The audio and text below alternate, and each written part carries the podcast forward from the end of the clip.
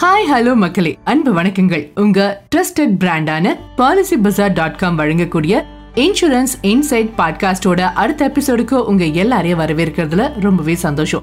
இந்த பாட்காஸ்ட நாங்க உங்களுக்காக ரெண்டு வாரத்துக்கு ஒரு முறை ஹோஸ்ட் பண்றோம். இது உங்களுக்கு ஸ்மார்ட்டான இன்சூரன்ஸ் சம்பந்தமான முடிவுகளை எடுக்க உதவும். நீங்க எங்களோட பாட்காஸ்ட ஃபர்ஸ்ட் டைம் லிசன் பண்றீங்க அப்படின்னா அதோட எங்களோட சேனலை இன்னும் சப்ஸ்கிரைப் பண்ணல அப்படின்னா மறக்காம இப்போ உடனே சப்ஸ்கிரைப் பண்ணுங்க. எங்களோட பாட்காஸ்ட் எல்லாமே Spotify Google Apple Amazon music Jio Saavn Hungama அப்புறம் விங்க் மியூசிக்னு எல்லாத்துலயும் இருக்கு. அதுலயும் எங்களோட பாட்காஸ்ட்டை நீங்க எப்ப வேணும்னாலும் கேட்கலாம். அதே மாதிரி எங்களோட முந்தைய எபிசோட கூட நீங்க மிஸ் பண்ணி இருந்தீங்க அப்படின்னா அதையும் மறக்காம இந்த பிளாட்ஃபார்ம்ல எதுல வேணும்னாலும் கேட்டு பயன்பெறுங்க. சரி வாங்க நாம இன்னைக்கு எபிசோடுக்கு போகலாம். இன்னைக்கு இருக்கிற சூழல்ல ஃபினான்ஷியல் இண்டிபெண்டன்ஸ் அதாவது நிதி சம்பந்தமான சுதந்திரம் ரொம்ப ரொம்ப முக்கியமான ஒண்ணு. இப்போ தொழில்நுட்பம்ல இருக்கிற புதுமை அப்புறம் டிஜிட்டல் பேமெண்ட்ஸ் இதெல்லாம் வச்சு பார்த்தா இப்ப இருக்கிற காலகட்டத்துல பினான்சியல் இண்டிபெண்டன்ஸ் அப்படிங்கறது எளிதில் அடையக்கூடிய ஒன்னா தான் இருக்கு. இதுதான் ஸ்மார்ட்டான முடிவுகள் எடுக்க அப்புறம் பண ஈற்ற பாதையில தன்னிறைவு அடைய இன்வெஸ்டர்களுக்கு சரியான நேரம். ஒருத்தர் நிதி சம்பந்தமான சுதந்திரத்தை எப்படி அடைய முடியும்? அப்படி அடைஞ்ச சுதந்திரத்தை எப்படி தக்க வச்சுக்க முடியும்? இத பத்தி விளக்கமா எடுத்து சொல்ல நம்ம கூட இன்னைக்கு ஒரு கெஸ்ட் இருக்காங்க. அது பாலிசி பஜார் டாட் காம்ல இன்வெஸ்ட்மெண்ட் ஹெட்டா இருக்கிற திரு விவேக் ஜெயின் அவர்கள்தான். வாங்க விவேக் ஜி நீங்க வந்ததுல எங்களுக்கு ரொம்பவே சந்தோஷம். Hearty welcome to ah show thanks எனக்கு ரொம்ப சந்தோஷம். நன்றி உமாங்.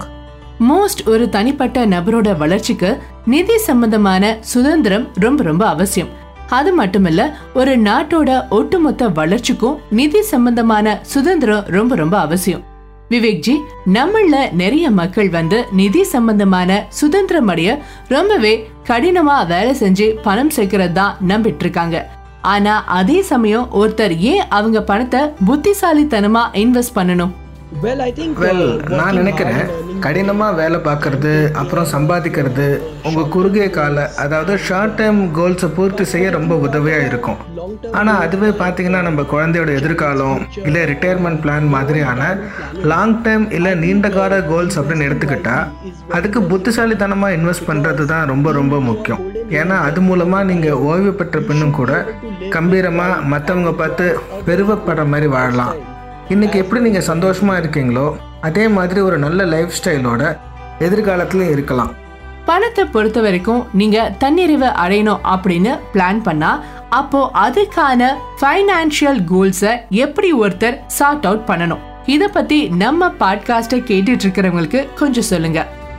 வெல் நிதி சம்பந்தமான இலக்குகள் அப்புறமா அதை எப்படி பிளான் பண்ணுறது இதை பற்றியெல்லாம் பேசினா நான் நினைக்கிறேன் எவ்வளோ சீக்கிரம் முடியுமோ அவ்வளோ சீக்கிரம் நம்ம அதை ஸ்டார்ட் பண்ணிடணும். எடுத்துக்காட்டுக்கு உங்கள் ரிட்டையர்மெண்ட் பிளான் பண்ண தொடங்குறது. எவ்வளோ சீக்கிரமாக ஸ்டார்ட் பண்ணுறோமோ அவ்வளோ நல்லது. அப்போ தான் உங்களுக்கு கணிசமான தொகை கிடைக்கும். நீங்கள் ஓய்வு பெறும்போது நீங்கள் ஒரே வேலை பத்து வருஷம் கழித்து வீடு வாங்க பிளான் பண்ணால் இல்லை அதுக்கு நீங்கள் எவ்வளோ சீக்கிரம் முடியுமோ அவ்வளோ சீக்கிரம் தொடங்கணும். அப்புறமா அதே மாதிரி நீங்கள் ஒவ்வொரு ரெண்டு வருஷத்தில் இல்லை மூணு வருஷத்துக்கு ஒரு முறை ஏதாச்சும் இன்டர்நேஷ்னல் ஹாலிடேஸ் பிளான் பண்ணணும். ஸோ இந்த மாதிரியான short term goals long term goals எல்லாமே எவ்வளோ சீக்கிரம் முடியுமோ அவ்வளோ சீக்கிரம் பிளான் பண்ணி பண்ணுறது தான் ரொம்ப ரொம்ப முக்கியம். இஸ் வெரி வெரி இம்பார்ட்டன்ட் ரொம்ப நன்றி. ஸோ லாங் இல்ல ஷார்ட் கோல்ஸ் எதுவா இருந்தாலும் சீக்கிரம் பிளான் பண்ணணும். ஒருத்தர் அவங்க ரிட்டையர்மெண்ட் பிளான் பண்ணும்போது ஏற்படக்கூடிய பொதுவான தவறுகள் என்னென்ன? அதே மாதிரி ரிட்டையர்மெண்ட் அப்போ ஒருத்தர் எப்படி நிதி சம்பந்தமான சுதந்திரத்தை அனுபவிக்க முடியும்?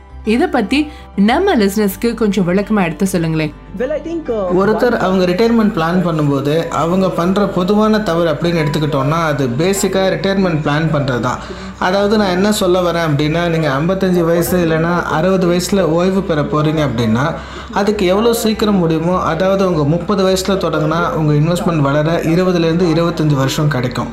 அதைத்தான் நான் சொல்ல வரேன். நீங்கள் ஈக்விட்டி மார்க்கெட் அப்படின்னு பார்த்தோம்னா கடந்த பத்துலேருந்து பதினஞ்சு வருஷமாக சென்செக்ஸ் வந்து பதினாலு பர்சன்டேஜ்லேருந்து பதினஞ்சு பர்சன்டேஜ் சிஎஸ்ஆர் கொடுக்குது. சரியா? நம்ம பணம் பெருக இந்தியன் ஸ்டாக் மார்க்கெட்டில் இன்னும் இருபதுலேருந்து இருபத்தஞ்சி வருஷங்கள் கொடுத்தோம் அப்படின்னா அது லோ காஸ்ட் ஆன்லைன் யூஎஸ்பியில் கூட இருக்கலாம். இல்லை நேரடியாக மியூச்சுவல் ஃபண்ட்ஸில் இன்வெஸ்ட் பண்ணுறதா இருக்கலாம். ஒரு பன்னெண்டு சதவீதம் சிஜிஏஆர் ரிட்டர்ன்ஸில் கூட உங்களுக்கு ஒரு கணிசமான தொகை கிடைக்கும். ஆனால் அதுவே நீங்கள் உங்கள் இன்வெஸ்ட்மெண்ட்டை நீங்கள் ரொம்ப ரொம்ப அதிகமான தொகைக்கு இன்வெஸ்ட் பண்ண வேண்டி இருக்கும். ஏன்னா மார்க்கெட்டில் இன்வெஸ்ட்மெண்ட் இருக்கிற கம்மியான வருஷம் தானே இருக்குது நன்றி ஜி. அடுத்து கடைசியாக ஒரு கேள்வி. குழந்தைகளோட கல்விக்கு ஒரு கணிசமான தொகை வர்ற மாதிரி இன்வெஸ்ட் பண்ணி அவங்க குழந்தை நிதி ரீதியா சுதந்திரமா வச்சுக்க நினைக்கிற ஒருத்தருக்கு உங்க பார்ட்டிங்க அட்வைஸ் என்னவா இருக்கும்? கொஞ்சம் சொல்லுங்க.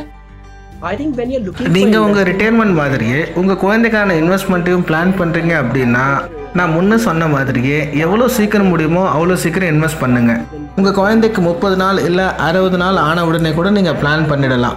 அதே மாதிரி உங்கள் குழந்தையோட எதிர்காலத்துக்கு பிளான் பண்ணும்போது சைல்டு இன்சூரன்ஸ் பிளான்ஸ் தான் சிறந்தது அப்படின்னு நான் நினைக்கிறேன். இதில் தான் அவங்களுக்கு ப்ரீமியம் தள்ளுபடி அப்படிங்கிற மாதிரியான ஒரு யூனிக்கான ப்ரப்போசிஷன் இருக்கும். அதாவது பேசிக்காக இப்போ எல்லா அம்மாவுக்கும் ஏதாச்சும் ஆச்சு அப்படின்னா பாலிசியோட எதிர்கால பிரீமியத்தை இன்சூரன்ஸ் நிறுவனமே கொடுத்துரும்.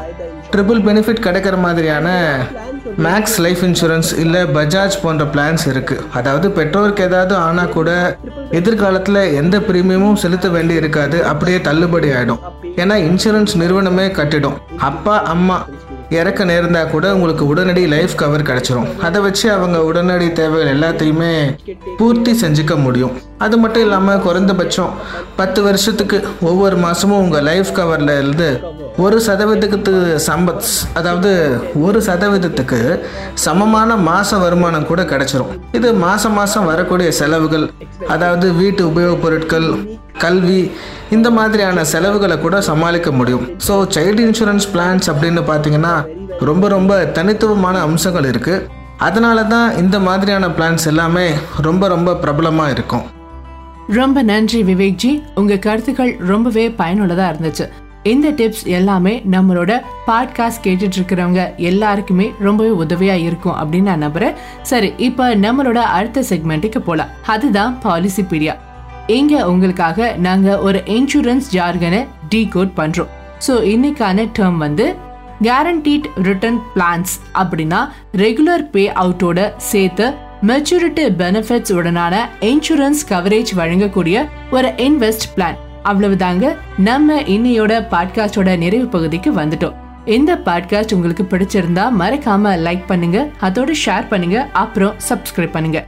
மறுபடியும் உங்களை அடுத்த எபிசோட்ல சந்திக்கிறேன். பாதுகாப்பா இருங்க. அனைவருக்கும் என்னோட இனிய சுதந்திர நாள் வாழ்த்துக்கள். அதாவது நிதி சம்பந்தமான சுதந்திரத்தோட சந்தோஷமா இருங்க. நன்றி வணக்கம்.